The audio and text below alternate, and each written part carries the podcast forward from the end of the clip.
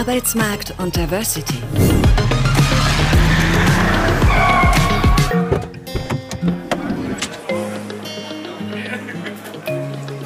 Hallo und herzlich willkommen beim DicoLab, Arbeitsmarkt und Diversity von DICO Berlin. DICO Berlin ist ein Projekt, das kleine und mittlere Unternehmen und die Arbeitsverwaltung in Berlin zu allen Fragen rund um Diversity berät und begleitet. Heute dabei aus dem Team DICO Berlin Daniela Schneider und Ines Alas de Masula.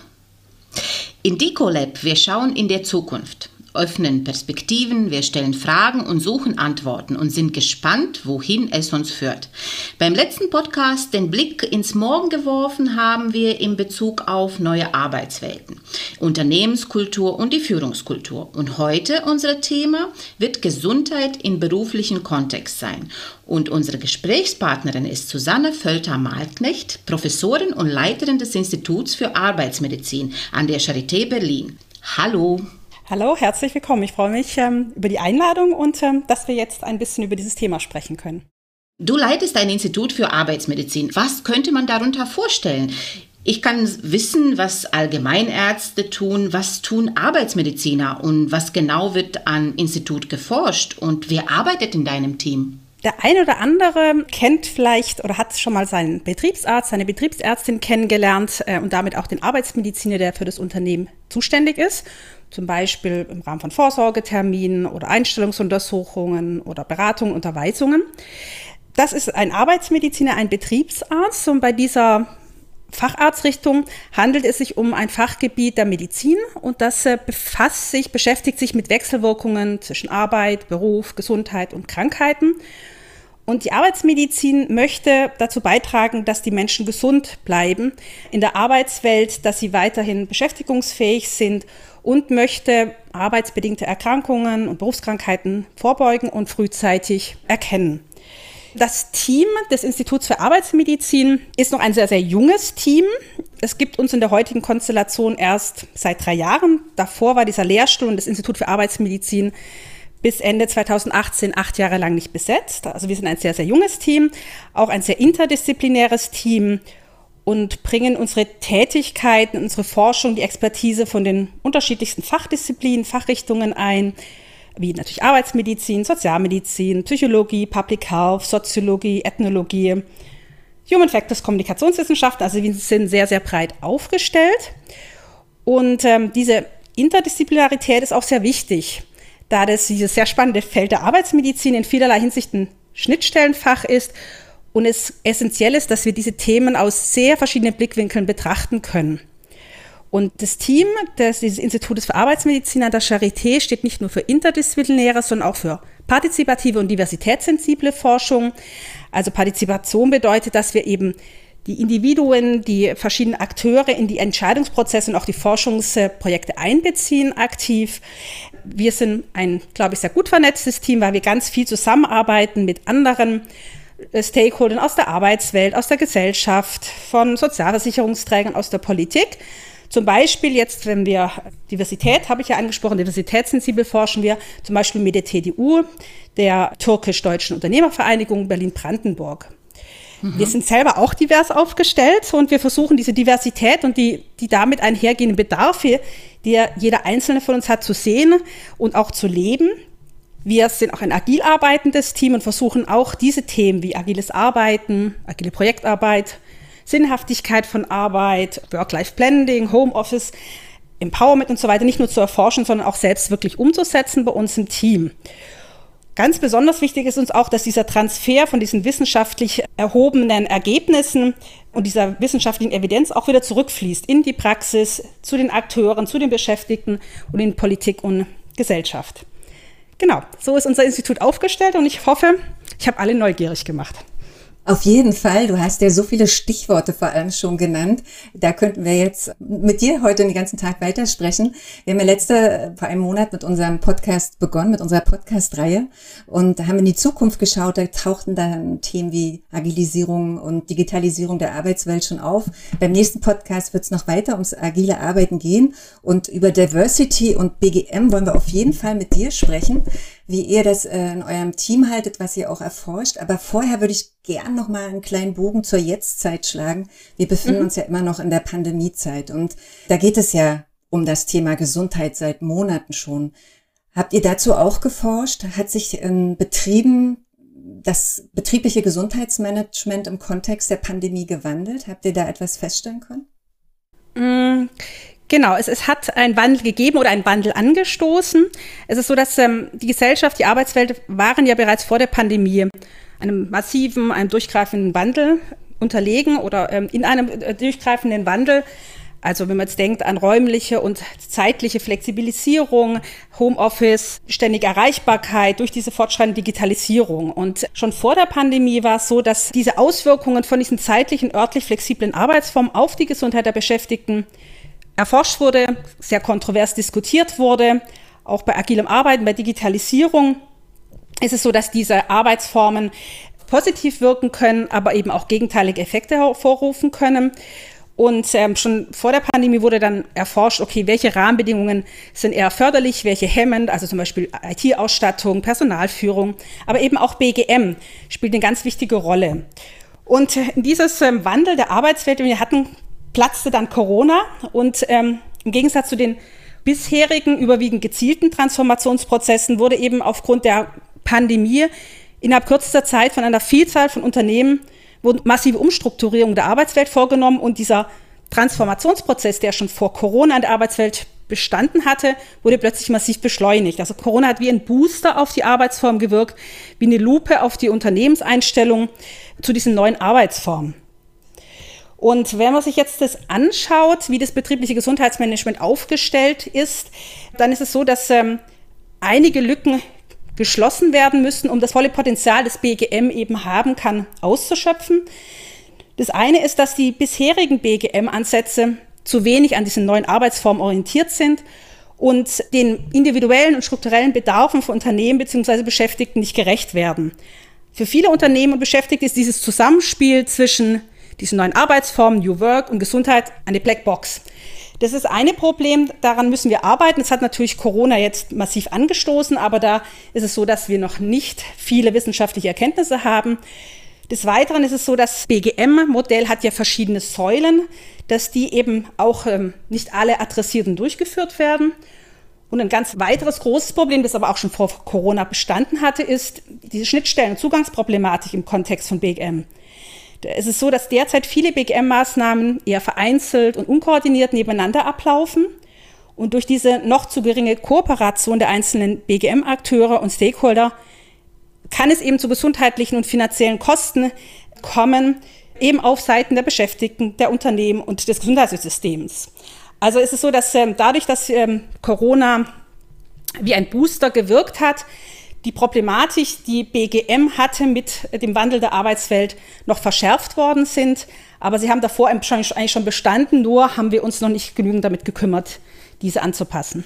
Und könnte das auch sein, dass es teilweise den Betrieben gar nicht bewusst ist, dass eigentlich das betriebliche Gesundheitsmanagement ein ganz zentraler Punkt ist, mit dem sie auch durch die Pandemie kommen, durch diese Krisenzeit, sodass das auch, so wie du es gerade gesagt hast, eigentlich fallen da ja viel mehr Themen rein, die sind vielleicht gar nicht so sichtbar, dass das auch viel stärker noch kommuniziert werden muss, damit sich auch BGM in der Zukunft verändert.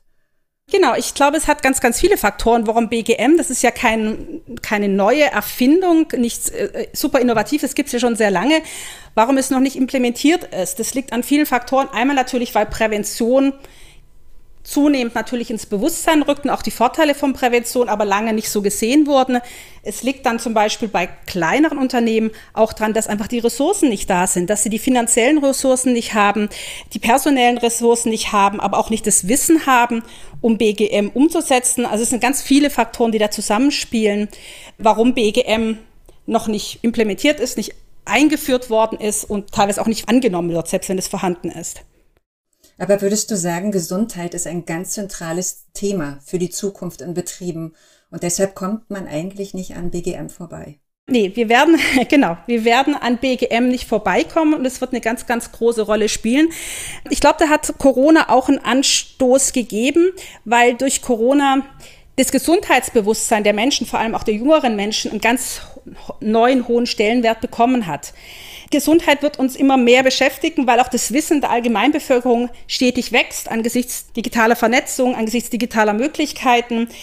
Also auch da wird es einfach das Gesundheitsbewusstsein und der Stellenwert von Gesundheit in der Gesellschaft sich verändern. Wobei man sagen muss, dass die Informationen, die jetzt digital verfügbar sind, oft das Problem haben, dass sie eben nicht klar ist, ja, welche Gültigkeit sie haben, ob man sich auf diese Daten verlassen kann und dass man ja die Verlässlichkeit dieser Informationen bislang fehlt. Da gibt es ja auch relativ aktuelle Untersuchungen von der AOK, die es gezeigt hat, dass es gar nicht so leicht ist, die richtigen Informationen im Internet zu finden. Also wir brauchen dringend unabhängige, evidenzbasierte Informationen.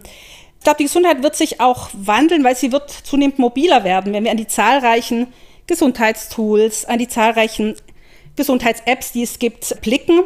Und ich glaube auch, dass die Gesundheit in Zukunft wesentlich umfassender und holistischer gedacht wird. Und all diese Veränderung der Gesundheit in der Gesellschaft, das spiegelt sich automatisch natürlich wieder auch im Setting des Arbeitsplatzes wider. Es ist ja so, dass auch durch die neuen Arbeitsformen zunehmend Freizeit und Arbeit verschmelzen, dass die Arbeitszeit auch zum Raum wird für Gesundheit.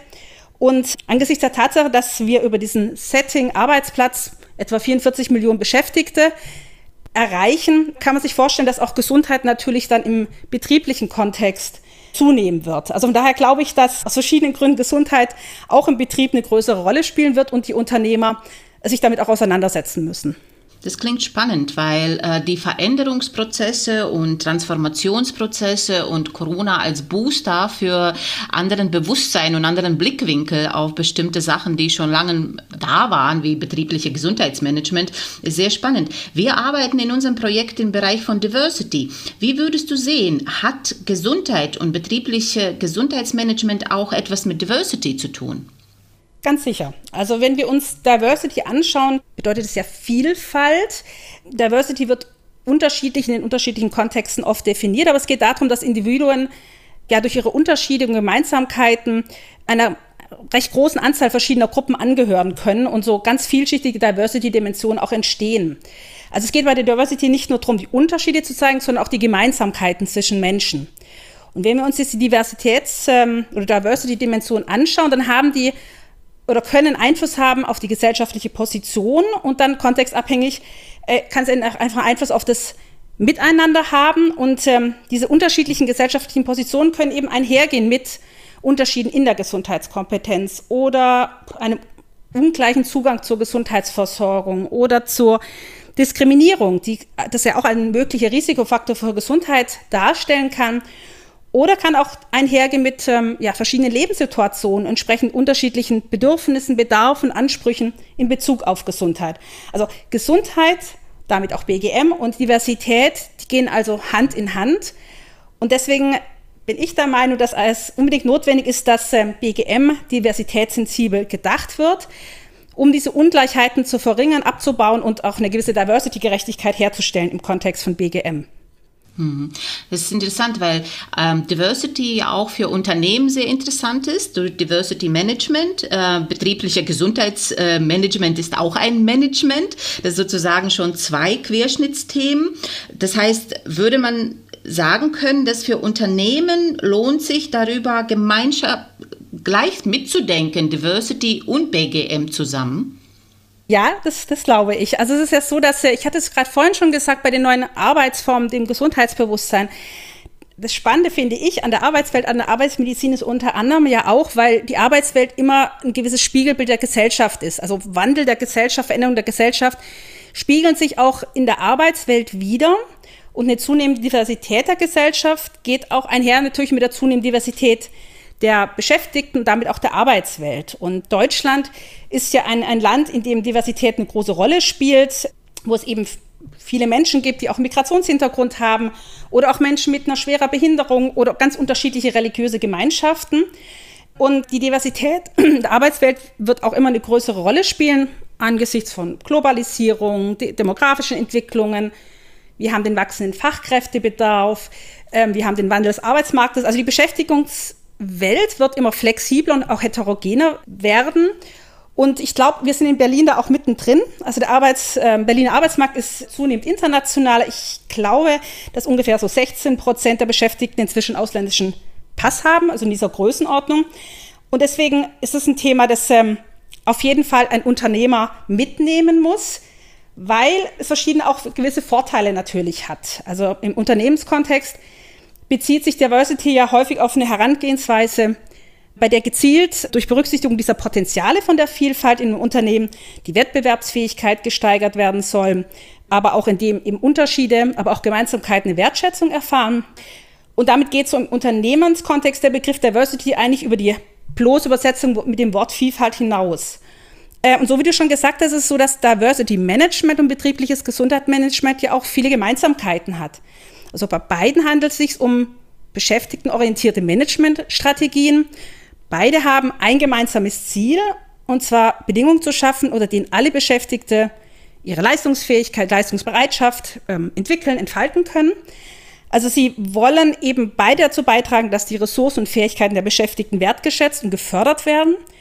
Und beide Ansätze haben den Anspruch, ganzheitlich, holistisch sein zu wollen und wollen eben diese Grundsätze leben, und damit könnten wir sie auch beide gut zusammenfassen. Und ich denke, gerade BGM, wenn es sich eben den Blick auf die Belastungen, Ressourcen, die es gibt, richtet, es gut verbinden kann mit dieser Gender-Diversity-Perspektive, die wir haben, und dass deswegen also betriebliches Gesundheitsmanagement sehr gut und ja die Aspekte von Diversity-Management dann auch aufgreifen kann.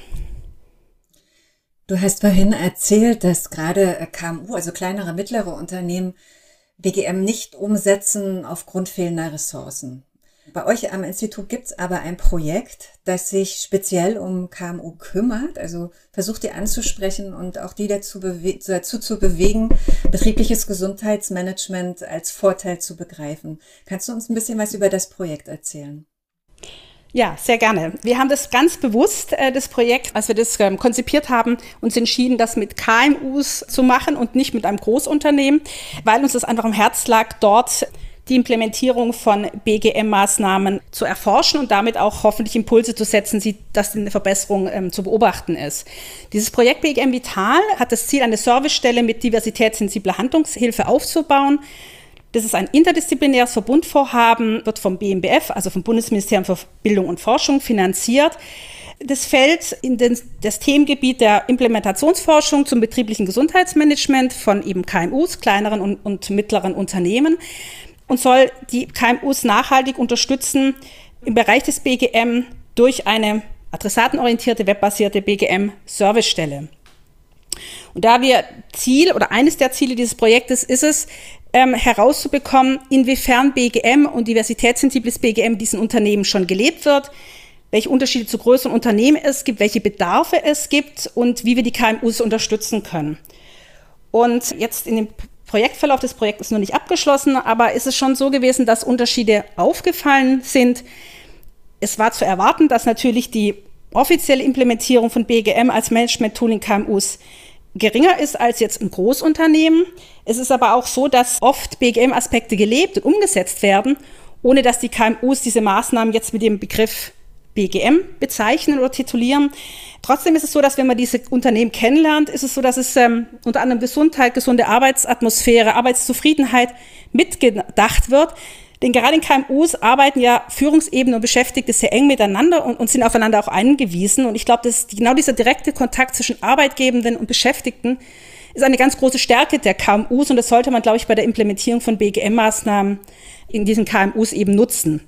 Ansonsten ist es so, dass es auch nachvollziehbar, dass natürlich diese KMUs sich oft sehr auf sich alleine gestellt fühlen und die Unterstützung fehlt.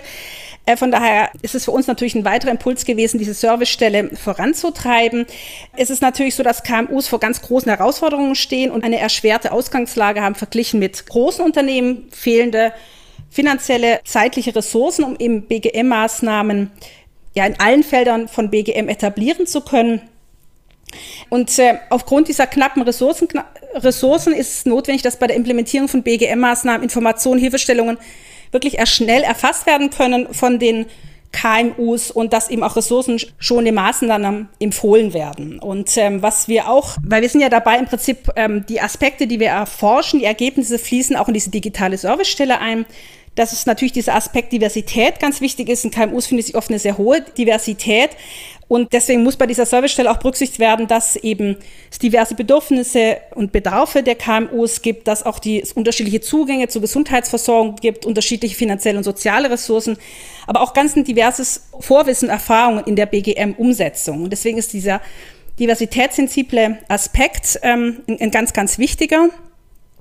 Wichtig ist aber auch der Aspekt der Partizipation. Ich glaube, nur dann ist auch BGM nachhaltig möglich, dadurch, dass man eben diejenigen, deren Gesundheit gefördert werden soll, direkt einbezieht und ihre tatsächlichen Bedürfnisse, Risiken, ja, gesundheitsrelevante Informationen ermittelt. Und die Maßnahmen können dann an den richtigen Punkten ansetzen und passend zum Alltag und zu den Arbeitsabläufen gestaltet werden. Und deswegen, wie gesagt, ich hatte es vorhin schon erwähnt, freuen wir uns sehr, sehr, dass wir in diesem Projekt zum Beispiel mit der Deutsch-Türkischen Unternehmervereinigung, der TDU, zusammenarbeiten können. Aber auch im wissenschaftlichen Beirat sind ganz, ganz viele diverse Experten mit ganz, ganz unterschiedlichen Perspektiven. Und die Erkenntnisse, die wir jetzt erhoben haben, beziehungsweise jetzt gerade noch erheben, fließen dann alle in eine wissenschaftlich fundierte Servicestelle ein, die dann eben diese Kriterien aufgreift. Also, dass es natürlich diversitätssensibel, adressatenorientiert ist, dass es digital ist, dass es auch motivierende, interaktive Elemente gibt. Also, es gibt ein Gamification-Element, es gibt Zugang zu Tools, es gibt Erklärvideos, die partizipativ mit der Adressatengruppe entwickelt worden sind und entwickelt werden. Es wird eine Abfrage zur arbeitsplatzgezogenen Gesundheitskompetenz geben, also welche Gesundheitstypen gibt es, welcher Gesundheitstyp bin ich, wie kümmere ich mich entsprechend am besten um meine Gesundheit, sowohl für Arbeitgebende als auch für Beschäftigte. Es wird ein Potenzialfinder im Rahmen dieser Servicestelle geben, da mit der erfasst werden kann, was im Unternehmen schon gut läuft, in welchen Bereichen es noch das größte Potenzial gibt, wo es etwas zu verbessern gibt. Also sehr viele praktische Tipps, kurze Tipps. Es werden verschiedene Arbeitskontexte berücksichtigt. Diese Servicestelle hat den Vorteil, dass sie eben flexible Nutzungsmöglichkeiten bietet, zeitlich, inhaltlich, je nach Interesse, je nach Bedarf. Uns ist wichtig eine intuitive und ganz einfache Bedien- und Lesbarkeit und wirklich, dass die Inhalte schnell erfasst werden können, Informationen schnell zur Verfügung stehen und es einfach auch praktisch einfach umzusetzende Tipps sind. Die sollen knapp sein, übersichtlich sein, leicht verständlich sein. Es werden so Fragen beantwortet, was ist BGM, warum brauche ich BGM, wie ist so ein BGM-Zyklus, wie kann ich Diversitätssensibilität, Diskriminierungsfreiheit im Unternehmen verwirklichen. Und wichtig ist uns auch, dass wir uns einer inklusiven Sprache bedienen. Das heißt, wir probieren die Erkenntnisse, die wir aus unserer partizipativ gestalteten Forschung erhoben haben, dann in diese Servicestelle einfließen zu lassen. Klingt spannend. Das heißt, eine Servicestelle für kleine und mittlere Unternehmen, damit sie einen guten Überblick über betrieblichen Gesundheitsmanagement haben. Genau. Das klingt toll. Okay. Das klingt.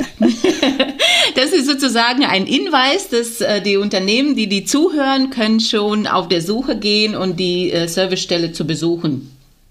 Die Servicestelle wird ab Januar 2022 kostenfrei zur Verfügung stehen. Also wir sind jetzt gerade dabei, diese einzelnen Puzzlesteine zusammenzufügen. Aber man kann schon die Anfänge zumindest sehen. Es gibt eine BGM Vital Homepage. Wir freuen uns natürlich über jegliches Interesse, über jegliche Rückmeldung. Würden uns auch freuen, weil diese Servicestelle auch noch evaluiert werden wird im nächsten Jahr, an dieser Evaluationsstudie teilzunehmen. Auch das, genau, gibt es einen Link. Also wenn ich jetzt den einen oder anderen ein bisschen neugierig gemacht habe, freuen wir uns natürlich über eine Rückmeldung, weil wir einfach gemeinsam diese Servicestelle viel besser vorantreiben können und gestalten können, als wenn wir das in unserem wissenschaftlichen Elfenbeinturm machen würden. Sehr schöne Einladung.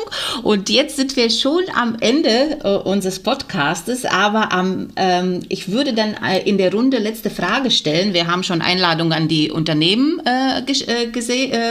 gesendet und gesagt, was nehmen wir mit aus diesem Podcast? Für mich persönlich war sehr spannend, diese Idee, das Diversity Management und BGM zusammenzudenken, und ich schon als Praktiker überlege, wie könnte das sein, dass ich muss ein bisschen eruieren, was BGM mit sich bringt und wo sie die Schnittstellen da sind.